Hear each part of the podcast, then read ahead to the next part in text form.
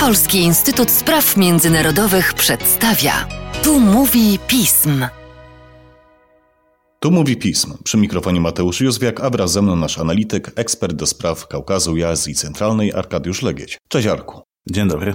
Druga tura wyborów samorządowych za nami. Omawialiśmy w poprzednich podcastach przygotowania poszczególnych partii i ich liderów, a teraz po uzyskaniu wyników pora na podsumowanie. Jak wygląda sytuacja w Gruzji po sobotnich wyborach? W sobotnich wyborach nie doszło w zasadzie do żadnej niespodzianki. Zgodnie z przewidywaniami, zgodnie z sondażami, aczkolwiek tutaj też zaraz możemy o tym powiedzieć, że te sondaże w Gruzji to nie jest tak oczywista sprawa, aczkolwiek zgodnie z wszelkimi znakami na niebie i ziemi, w drugiej turze wyborów sukces odniosło rządzące Gruzją Gruzińskie Marzenie, rządzące Gruzją od dwa tysiące dwunastego roku i od tamtego czasu wygrywające wszystkie wybory w Gruzji.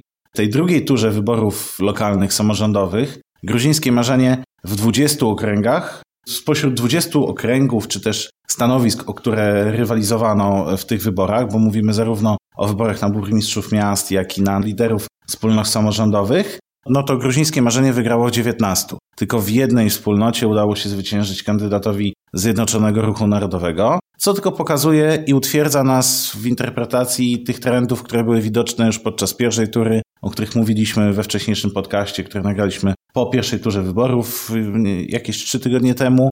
Gruzińskie Marzenie w dalszym ciągu utrzymuje monopol władzy, w dalszym ciągu utrzymuje i jest w stanie mobilizować swój elektorat. W dalszym ciągu jest partią, która mimo, że można jej coraz więcej zarzucać, szczególnie w kwestiach gospodarczych, czy można mieć wątpliwości co do jej spójności wewnętrznej, no to jednak jest partią, która poprzez taką politykę, mówiąc w cudzysłowie, wody, ciepłej wody w kranie, przekonuje Gruzinów do swojej wizji polityki. Z tym z kolei ma problem opozycja, która od lat nie jest w stanie przebić, przebić sufitu trzydziestu paru procent wyborców tego takiego swojego twardego elektoratu, nie jest w stanie wyjść szerzej. Co istotne, podczas tych wyborów nie pomógł fakt powrotu do kraju prezydenta Michała Saakaszwiliego. Nie przyczynił on się do, do zwiększenia poparcia dla partii opozycyjnych, ponieważ no, to poparcie nie wyszło poza ramy, w jakich funkcjonowało, oscylowało podczas ostatnich wyborów. Ale jak wiemy, źle to się skończyło dla samego Saakaszwilego, który obecnie znajduje się w areszcie i od miesiąca kontynuuje głodówkę. Jeżeli wierzyć jego deklaracjom, będzie to robić aż do śmierci. Dla samego prezydenta Saakaszwiliego, tak, jest na głodówce.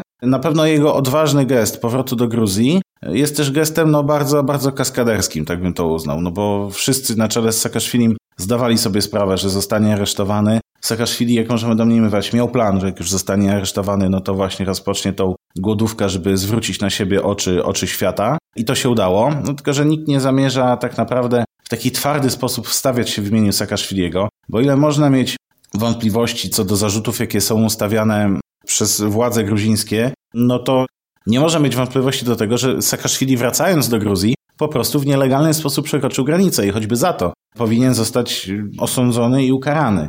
Pobyt Saakaszwiliego w więzieniu nie przyczynił się do zwiększenia poparcia dla opozycji, ponieważ ci, którzy mają pozytywny stosunek dla Michała Saakaszwiliego, no oni już i tak popierali opozycję. Nie jest to polityk, który przyczynia się do przyciągania tych swinging votes, tych, tych, tych wahających się wyborców.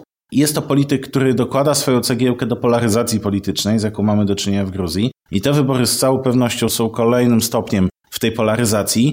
Szczególnie pokazuje to bardzo brutalna retoryka i przed pierwszą turą wyborów, i przed drugą turą wyborów. Takim papierkiem lakmusowym dla mnie ostrości tej retoryki może być wypowiedź premiera Ericiego Garibaszwiliego właśnie na temat Michała Saakaszwiliego. Garibaszwili, kiedy został zapytany przez dziennikarzy o zły stan zdrowia Saakaszwiliego przebywającego w więzieniu, prowadzącego głodówkę i o to, czy Saakaszwili zostanie przetransportowany z więzienia do szpitala, no Garibaszwili po pierwsze odrzekł, że nie zostanie przetransportowany, ponieważ jest traktowany jak każdy inny więzień, a w dodatku, no mimo wszystko nie jest każdym normalnym więźniem i podczas takiego transportu zwolennicy Saakaszwiliego mogli próbować, by go odbić. No i znając realia gruzińskiej polityki, no wiemy, że faktycznie tak mogłoby być. Ale bardziej szokujące jest to, co Garibaszwili powiedział w drugiej części swojej wypowiedzi, mówiąc, że no w zasadzie jeżeli Saakaszwili chce dalej prowadzić głodówkę, to przecież może ją prowadzić, bo jak każdy obywatel ma prawo popełnić samobójstwo.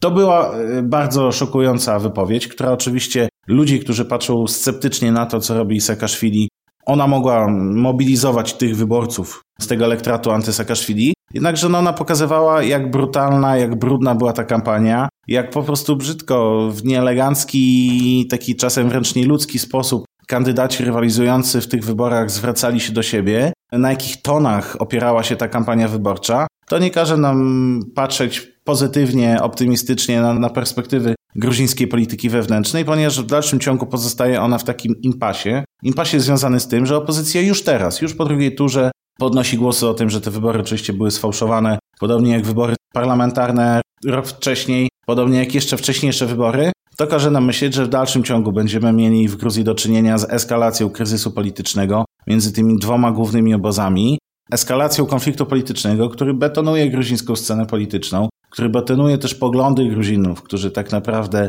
ta polaryzacja na poziomie politycznym bardzo wydatnie przekłada się na polaryzację na poziomie społecznym, co też znamy z innych krajów. To zamyka też pewną drogę dla innych ugrupowań, żeby pojawiły się jakieś nowe ugrupowania na gruzińskiej scenie politycznej. Przykładem jest tutaj los Giorgiego Gacharii, o którym mówiliśmy w poprzednim podcaście, któremu nie udało się zrobić jakiegoś spektakularnego wyniku w tych wyborach, ale też pokazują to losy takich partii jak Lelo czy Girci, że nie jest tak łatwo wbić się klinem w rywalizację tych dwóch największych sił politycznych w Gruzji. No a te wybory niestety cementują ten obraz, z jakim mamy do czynienia. Pewne negatywne trendy w Gruzji zostały odnotowane przez międzynarodowych obserwatorów tych wyborów. Było tam O B W E, Organizacja Bezpieczeństwa i Współpracy w Europie. Wybory też spoza Gruzji były śledzone i przez Stany Zjednoczone, i przez Unię Europejską, czyli kluczowych partnerów międzynarodowych Gruzji. I przedstawicielstwa tych państw, organizacji w swoich oświadczeniach powyborczych zwróciły uwagę, że o ile te wybory odzwierciedlają preferencje społeczne gruzińskiego społeczeństwa, no to retoryka kampanii i jej ostrość, to o czym tutaj mówimy, no muszą budzić zaniepokojenie, ponieważ tego typu dyskusja, nawet jeżeli jest demokratyczna i każdy może się obrażać, grozić sobie bez żadnego skrępowania i nawet jeżeli w tej kwestii jest pewna wolność, no to jednak tak ostra retoryka, no ona długoterminowo negatywnie wpływa na gruzińską demokrację, negatywnie wpływa na stabilność tego państwa, no i zostaje to odnotowane, zauważone przez międzynarodowych partnerów Gruzji, którzy patrzą na to z zaniepokojeniem. O tym, co w Gruzji, będziemy mówić jeszcze nie raz. A z Arkiem Legieciem, szanowni państwo, będziecie mieli okazję się usłyszeć już niedługo, bo przecież pora na podsumowanie roku po rozejmie w Górskim Karabachu. Prawda, Arku? Tak, mam nadzieję, że uda nam się porozmawiać. Nie wątpię w to. Tymczasem dziękuję państwu za dzisiejszy podcast. Zachęcam do śledzenia naszej strony internetowej oraz mediów społecznościowych, czytania najnowszych biuletynów oraz komentarzy. I cóż, do usłyszenia.